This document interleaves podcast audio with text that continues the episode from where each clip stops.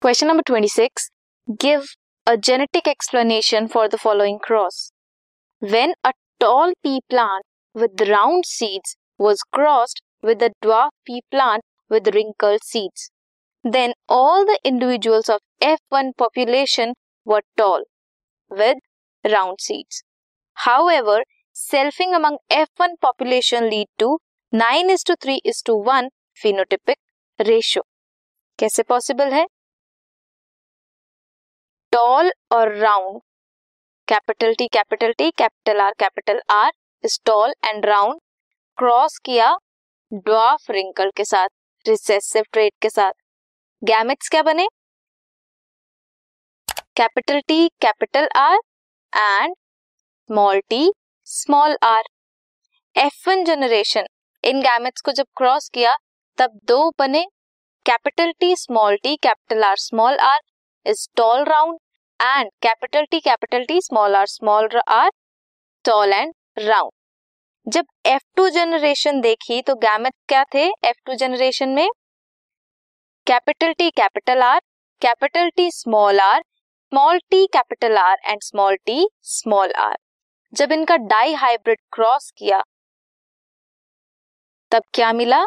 तब हमें मिला 9:3:1 का रेशो, जिसमें टॉल राउंड थे 9, टॉल रिंकल थे 3, ड्वार्फ राउंड थे 3 एंड ड्वार्फ रिंकल थे 1. ड्वार्फ रिंकल रिसेसिव कंडीशन में होता है. ड्वार्फ राउंड कब होगा? जब स्मॉल टी होगा एंड कैपिटल आर होगा. टॉल रिंकल जब कैपिटल टी होगा और स्मॉल आर होगा. टॉल राउंड जब कैपिटल टी और कैपिटल आर प्रेजेंट होगा.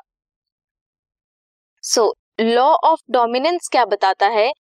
Only one member of a pair of gene express होता है. जो डोमिनेंट होता है वो एक्सप्रेस होता है, चाहे वो रिसेसिव के साथ हो या अकेला हो, एंड अदर इज रिसेसिव. जिसे अगर एक्सप्रेशन शो करना है तो वो रिसेसिव कंडीशन में होमोजाइगस होना चाहिए. Example is tall and round are dominant while dwarf and wrinkled are recessive. Because अगर टॉल और राउंड का कोई ट्रेट प्रेजेंट है, अलील प्रेजेंट है, तो वो शो करेगा दैट वो टॉल ही है प्लांट और वो राउंड ही है. लॉ ऑफ सेग्रीगेशन बताता है दैट अलीलिक पेयर सेपरेट होते हैं और सेग्रीगेट होते हैं during gamete formation, and paired condition जो है उनकी वो रिस्टोर कर देती है during fertilisation. Law of independent assortment, जब भी दो पेयर ऑफ ट्रेट कंबाइन करते हैं, हाइब्रिड बनाते हैं, सेग्रीगेशन होती है वन पेयर ऑफ कैरेक्टर की independent of the other pair of character. Segregation separation जो होती है अलील की वो इंडिपेंडेंट होती है एक दूसरे से. न्यू कॉम्बिनेशन जो आप देखते हो F2 जनरेशन में क्या था? Tall wrinkle dwarf and round. It is possible when gene is pair for white, gene pairs for height and seed shape assort independently in gamete formation. इससे क्या समझ आता है आपको? जो टॉल है, जो ट्रेट है टॉल होने का, वो इंडिपेंडेंट है राउंड के. अगर आपने क्या मिला था आपको? Capital T capital R small R. इसमें तो आपको टॉल और राउंड ही मिला, लेकिन जब इनका फर्दर क्रॉस हुआ capital T small R T capital R, जब फर्दर हुआ तब आपको टॉल और राउंड तो मिला ही, साथ ही साथ आपको टॉल और रिंकल्ड भी मिला, आपको ड्वार्फ और राउंड भी मिला एंड ड्वार्फ और रिंकल्ड भी मिला.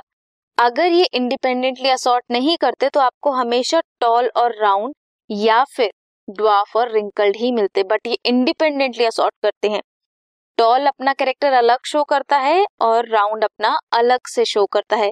हाइट और शेप अलग अलग फैक्टर्स हैं, अलग अलग सेग्रीगेट होते हैं, इसलिए आपको ये दो कॉम्बिनेशंस भी पॉसिबली मिले. This was the question.